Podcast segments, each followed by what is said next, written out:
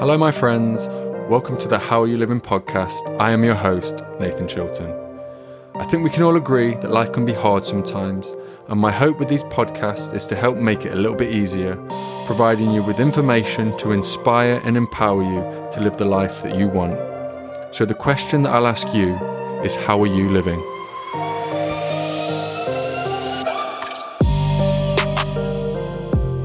Hi, guys, welcome back to the podcast. I hope you are all doing well. So, today I want to go over a little discussion that I had with one of my patients this week. Um, they asked, What can I do straight away to help make a change and help contribute to the healing process? So, what I say straight away, and it's a question that we ask on the intake form, is how much water are you drinking? How many pure glasses of water do you consume a day?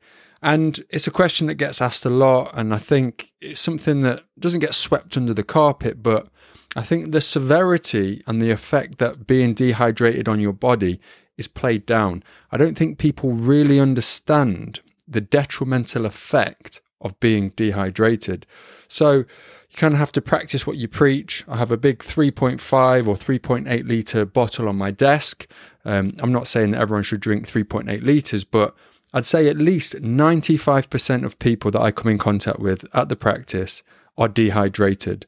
And the main thing as a chiropractor that I'm focused on, so dehydration causes a lot of things, but when it comes to chiropractic and we're working with the nervous system, it's to help with creating ease within a system. So, what we need to do is try and cultivate an environment of ease, not stress.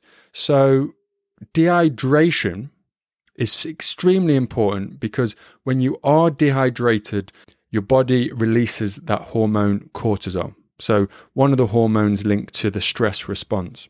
When that hormone starts to be pumped around the body, you get this increase in stress. So, that stress response is good in small doses. It's good in circumstances that we actually need it. But if you're chronically dehydrated and you're chronically getting this stress hormone seeped into the blood, you're in that fight or flight state. So you know that when you're in that fight or flight state, your body neglects certain functions, for example, immune response, digestion, and it's focusing and gearing your body ready for that fight or flight where you either fight what's ever in front of you or run off. So as a result of that, your energy is very likely to be distributed in a haphazard way around your body. So when you're stressed, you're going to find it very difficult to heal from whatever ailment or whatever problem you are trying to heal from. So, first thing and most easiest thing you can do to start moving your body towards better health is simply drink more water. And there are a few excuses that I hear. Some are, are quite valid reasons or excuses. Um, the other, the ones like I don't really like the taste of water. I don't know. That one doesn't really sit too well, but I'm empathetic because I'm lucky that I don't mind the taste, but things you can do to overcome that is simply put a bit of lime juice in or a squeeze of natural lemon. You want to avoid any artificial flavorings if possible because that's again toxins, chemical toxins that your body has to process. And diet drinks, diet Coke or diet um, Sprite, you want to avoid those as well because anything that has sodium in especially energy drinks, Red Bull as well, or Monsters, they are going to contribute to dehydrating you. So anything with sodium in, you want to try and avoid completely. And I put my hands up. I am guilty as charged for, for many years, um, not for the last, say, 12 to 18 months, but before that, I was uh, a big drinker of at least one energy drink um, especially before the gym, which aren't good because of all the toxins, all the chemicals, as well as the high caffeine. This is probably one factor or one contributing factor that um, contributed to why um, I have had the problems that I've I've had. Um, but there's never one thing it's accumulation of what you do day in day out the choices that you make so yeah that toxic chemical processing that my body would have had to do. And from that is one factor, but also not working on the health of my mind, not working on dealing with past traumas, eating too much processed kind of white bread, pita breads, um, chickens that might not have been organic because of all the toxins, antibiotics. You start to realize health is is a bigger picture. And when you start to talk about it like that, it does sound very overwhelming, but you can break it down, you can keep it simple. And that's the point I try and get across to my patients. So, swinging back to this conversation I had with the patient in regards to what can you do straight away, the first thing I mentioned was dehydration, make sure you're drinking a lot. And the second thing I get people to do is start to think about breath work, conscious breath work. I'm not going to go into too much detail. I have done a podcast on breath work, but the reason why breath work is so important, it helps cultivate the the brake side of the nervous system. So you've got the stress response, which is the accelerator, and you've got the rest, digest, healing state, which we're trying to cultivate as chiropractors, and that is the brake to the system. You want to have a good balance between the two, and you want to be able to use the stress response when needed, but you need to be programmed and your body needs to get used to taking its foot off the accelerator and back on the brake. So you want to get the balance between the two, and it's the switching between the two that you need to get comfortable with. So anything that you do to cultivate that rest, digest, healing state, the more you do it, the more consistent you are, the more you'll become better patterned to switch between the two states. So breath work, conscious breath work, helps cultivate that parasympathetic side of the nervous system. So it really does work hand in hand. So if you take those two things of drinking more water, doing conscious breathing, say five minutes in the morning, five minutes in the evening, and then whenever you feel that you might be anxious or stressed. And it was really nice to hear my patient say that the other day is, can I use it when I am particularly feeling stressed or anxious? And I was like, it is the perfect time to do it. And the more you do it, the more it becomes easier. And then the more you get out of using that mechanism or that tool to help again cultivate that rest, digest, heal state. And another thing that I like to mention is what do you do the first thing in the morning and what are you doing last thing at night? So, the main thing you want to do before you do anything in the morning is check in with yourself. So, I was speaking to the, the patient and I said, Look, no phone for the first hour and the last hour of the day. In the morning, you want to wake up, check in with how you're feeling. Are you feeling good? Are you feeling a bit anxious? Why do you think that is? Just do a bit of reflection, a bit of introspection, just to see how everything is. Perfect time to have two glasses of water while doing a bit of breath work.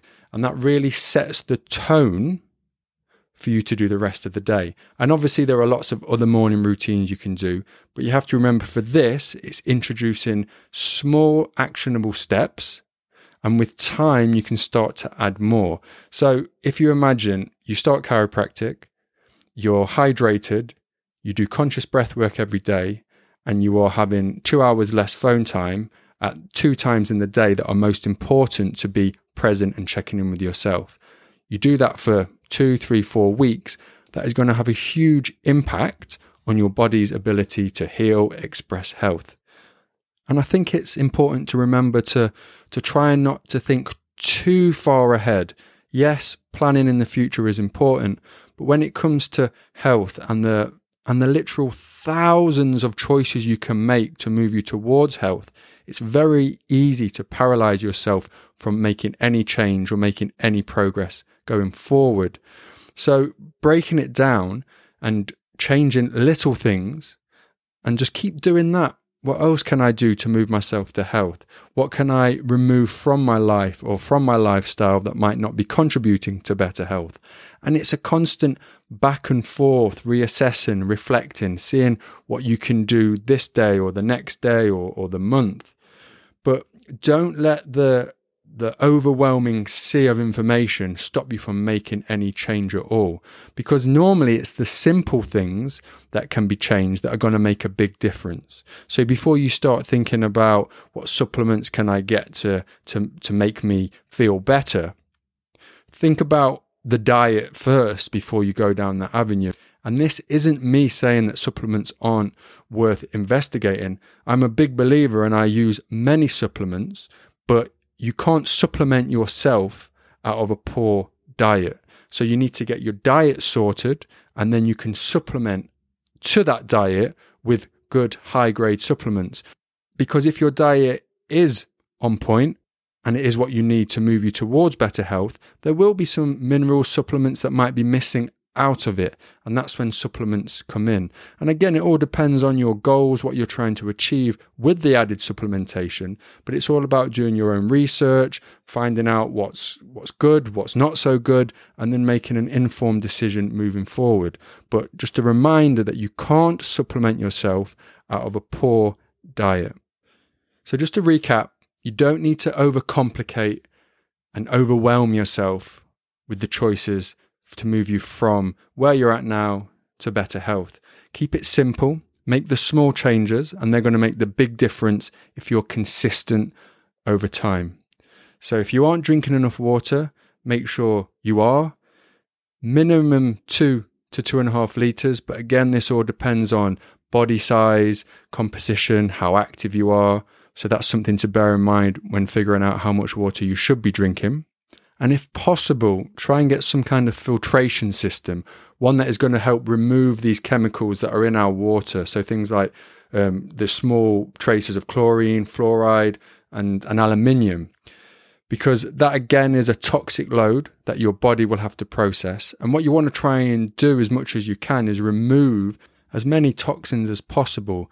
And auditing and looking at your diet, what you consume, is an easy step to do initially because there are so many chemicals and toxins in, in what we consume, whether it be food and drink. So you start to change that and you will really start to reduce that toxic stress, toxic overload that your body has to process.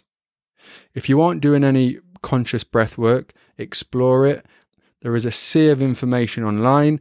Um, again, that can be a little bit overwhelming. I did a podcast, go back, listen to that. I keep it really simple and give you some actionable tips so you can make a start straight away. But even simply as setting a timer for five minutes in the morning, five minutes in the evening, breathe through your nose for five seconds and then out for five seconds. That is a perfect place to start, and you will start to feel and get the benefits from doing that kind of breath work. And again, no checking on your phone, checking with yourself before you look at your phone, because the act of scrolling and whatever information or media you're consuming, that's going to pattern your nervous system. And it's very likely that you might get triggered, activate that stress response. And you want to know how you feel so you can turn up better, navigate that day from a, from a better place of calm and ease. I really hope you enjoyed the episode. If you haven't already, please subscribe, leave a review, and share to your friends and family to help them on their health journey. Your support is very much appreciated, and I'm going to leave you with one question How are you living?